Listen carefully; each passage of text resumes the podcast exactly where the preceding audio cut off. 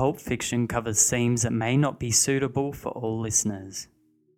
Episodes may feature true events tied into fictional stories. Listener discretion is advised.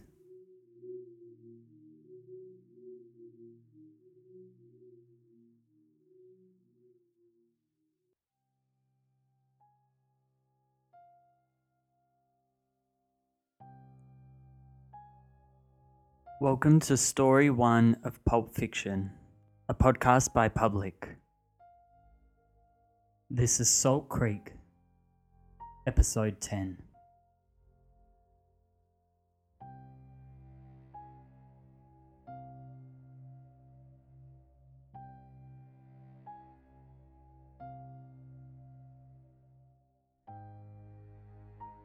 June 17, 1979.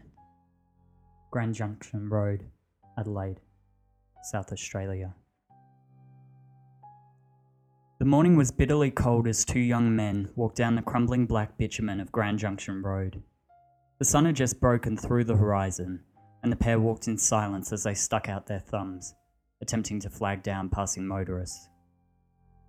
They were tired, they were cold, they were hungry, and they needed a ride. The darker haired boy, his brows peaking at the ends in frustration, turned to the blonde, long haired boy. Fuck, Alan. Why didn't we figure out a lift last night? This is the last thing I want to be doing. I'm cold, I'm hungry, I'm fucking hungover. He said. Alan, the blonde haired boy shrugged. Sorry, I. I really thought I had money left over for a taxi. The darker haired boy shook his head. He had a long fridge, a semi bowl cut, and as he shook his head, it fluttered around his face. Alan stared at him, contemplating how, even though this boy was so angry, he would still look so cute. We're going in different directions anyway, Alan started to say before the dark haired boy cut him off. What do you mean? You think you'd find a ride easier on your own? Fine then, you're fucking on your own. He began to storm off in the opposite direction. Wait, Alan said, half heartedly. He liked the guy, but he also knew how his tempers worked, dipping and flaring at any wrong move. He would be angry until he was home, showered and fed. Alan shrugged again, arched his head back and moved it from side to side, feeling the bones in his neck creak and grind as he flexed. He reached one hand up to his lank, long blonde hair and swept it back off of his face. Up the road, the storming dark haired boy's mind was whirring, pulling forward images and scenarios of all the clueless things Alan had done to grate on his nerves. He put one hand on his stomach, feeling that empty burn of hunger, and realized perhaps Alan was feeling the same and just wanted to get home like he did. The boy paused, looking back up the road where Alan was standing. He saw a white car. A Torana, perhaps. Pull up next to Alan. He watched his friend speak with someone before opening the door to the back seat and getting in. The car did a U turn and sped back past the dark haired boy. Through a wound down rear window, he saw Alan's long blonde hair fluttering in the wind for the last time.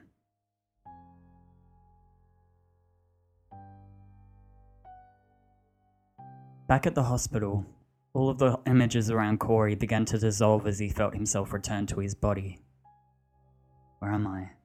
Am I back? He thought, the first spark of consciousness he had experienced in what felt like a very long stretch of time. He was still plunged into semi darkness, a world of varying tones and clouds of grey. But this time, in the distance, he could hear a faint beeping and the sounds of footsteps around him. He could smell the sharp antiseptic scent of a hospital, but he couldn't surface fully, not yet. His mind flattered back to what he had just witnessed the people, cars, the era. It all seemed so real and so there. The fog began to lift in the distance and the world around him sharpened again, solidifying out of the grey clouds. As it all took shape around him, he felt himself fade again, a fly on the wall of someone, or some things, memory.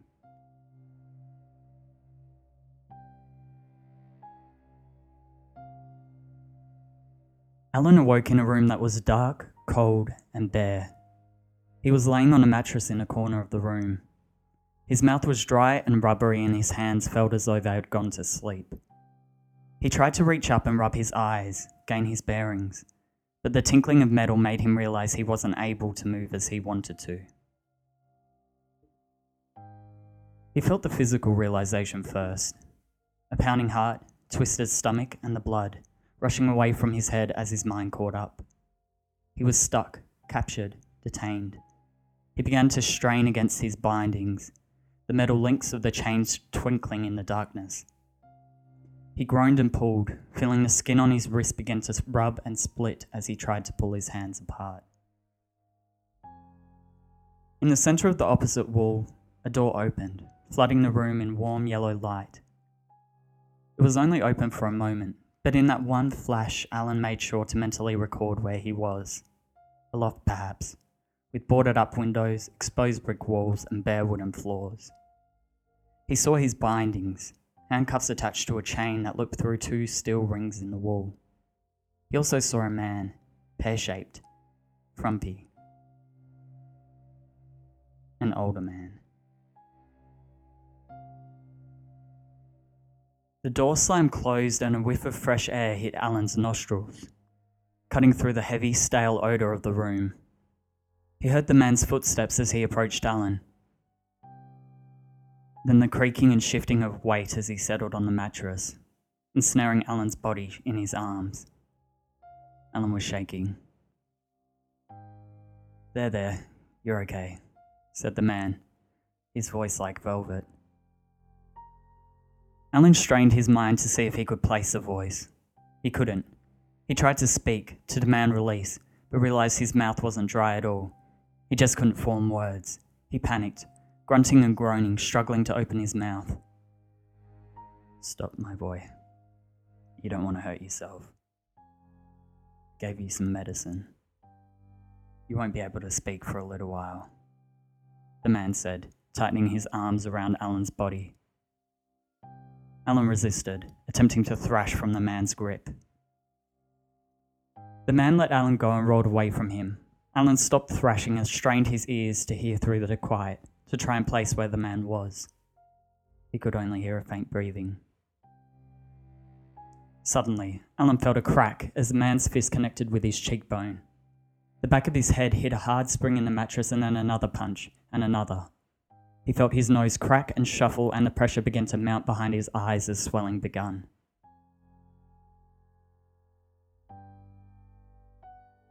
As quickly as it started, it had finished. He felt the man slide up behind him again, and the puffs of hot, fetid air as he whispered, Shh, you're okay, my boy. You're okay.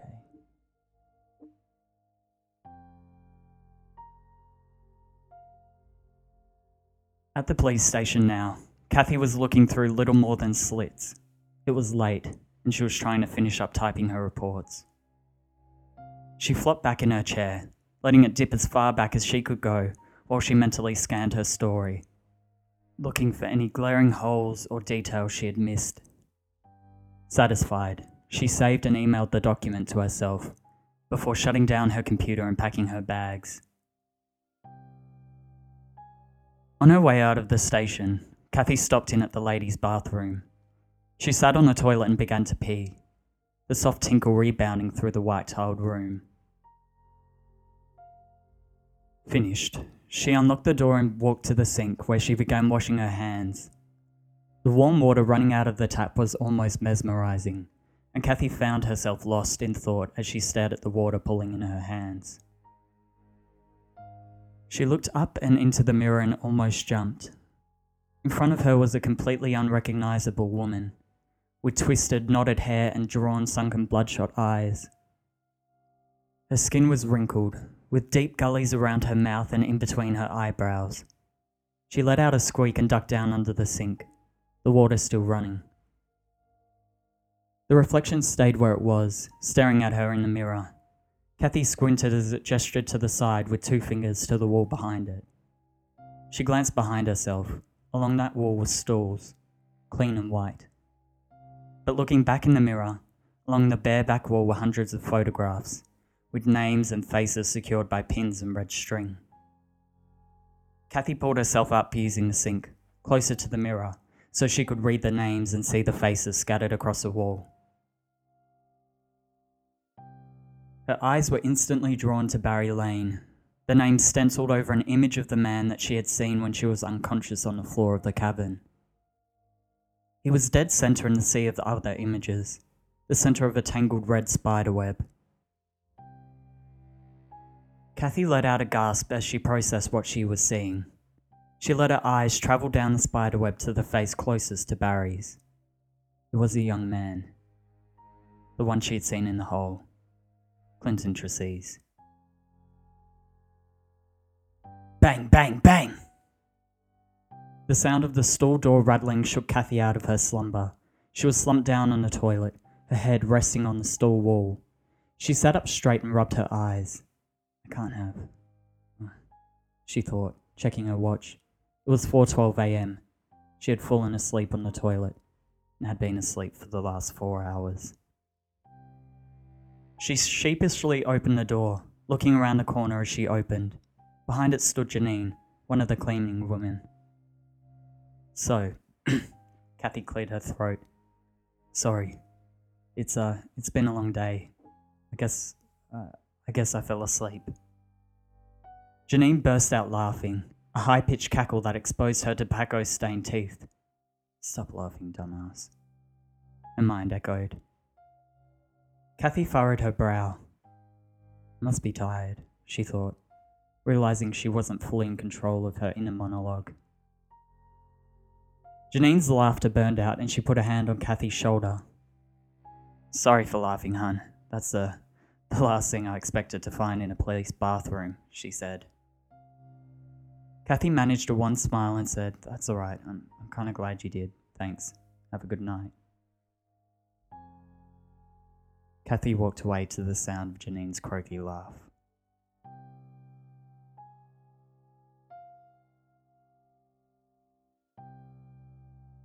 Back in Clinton's dream world, the morning sun was breaking through the clouds, shining beams of golden light across the contrasting reds and greens of the South Para Reservoir as two hikers, a father and a son, walked through one of the winding tracks that led to the water's edge. The son, about 13, was running ahead of his father, excited to see the water break through the relentless monotony of grey barked eucalyptus trees and dusty red dirt. His father jogged along behind him, barely keeping pace. John, mate, let's slow down. If you get lost, it's hard to find your way back. He panted. Come on, Dad, hurry up! John yelled back, the dapples of bright green grass through the gaps in the trees giving him another boost of energy. The reservoir, it's just through here. John ran around one last twist in the track before it stretched out in front of him, the brilliant sparkling water of the reservoir stretching out. The reservoir itself was huge, surrounded by brilliant green grass and hectares of bushland. The hiking trail John and his father had taken led to a grey, flat bridge that stretched across a small stream and ravine. Making a beeline for that bridge, John had completely broken away from his father and was chuckling as he ran, safe in the knowledge that it would only be a few minutes before they were reunited. He could hear his father yelling out behind him to slow down, but John was feeling cheeky and excited. It wasn't often he and his father got to do things together, and today felt special. John reached the bridge and stopped, skidding a few paces in the gravel. Hey, this is kind of fun, he thought, and kept running and skidding, getting closer and closer to the small ridges that went along the edges of the bridge.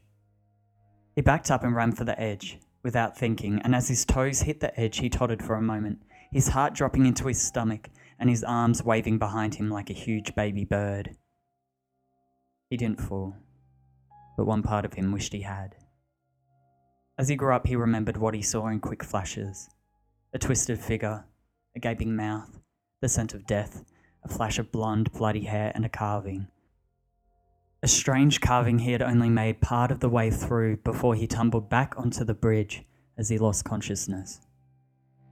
The carving mm-hmm. read T A M A M.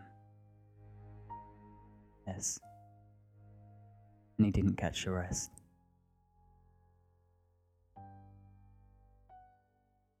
To be continued.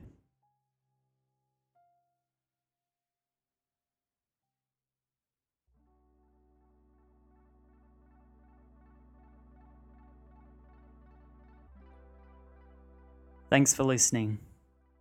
For more stories, visit www.thepublicbook.com or you can follow me on Twitter if you want. My handle's at dropekeyauthor. Bye.